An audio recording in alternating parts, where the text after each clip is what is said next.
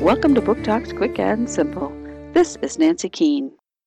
Everybody loves cheetahs and elephants. They are magnificent creatures, but few people say the same about the stinky zorilla or the tiny pygmy shrew.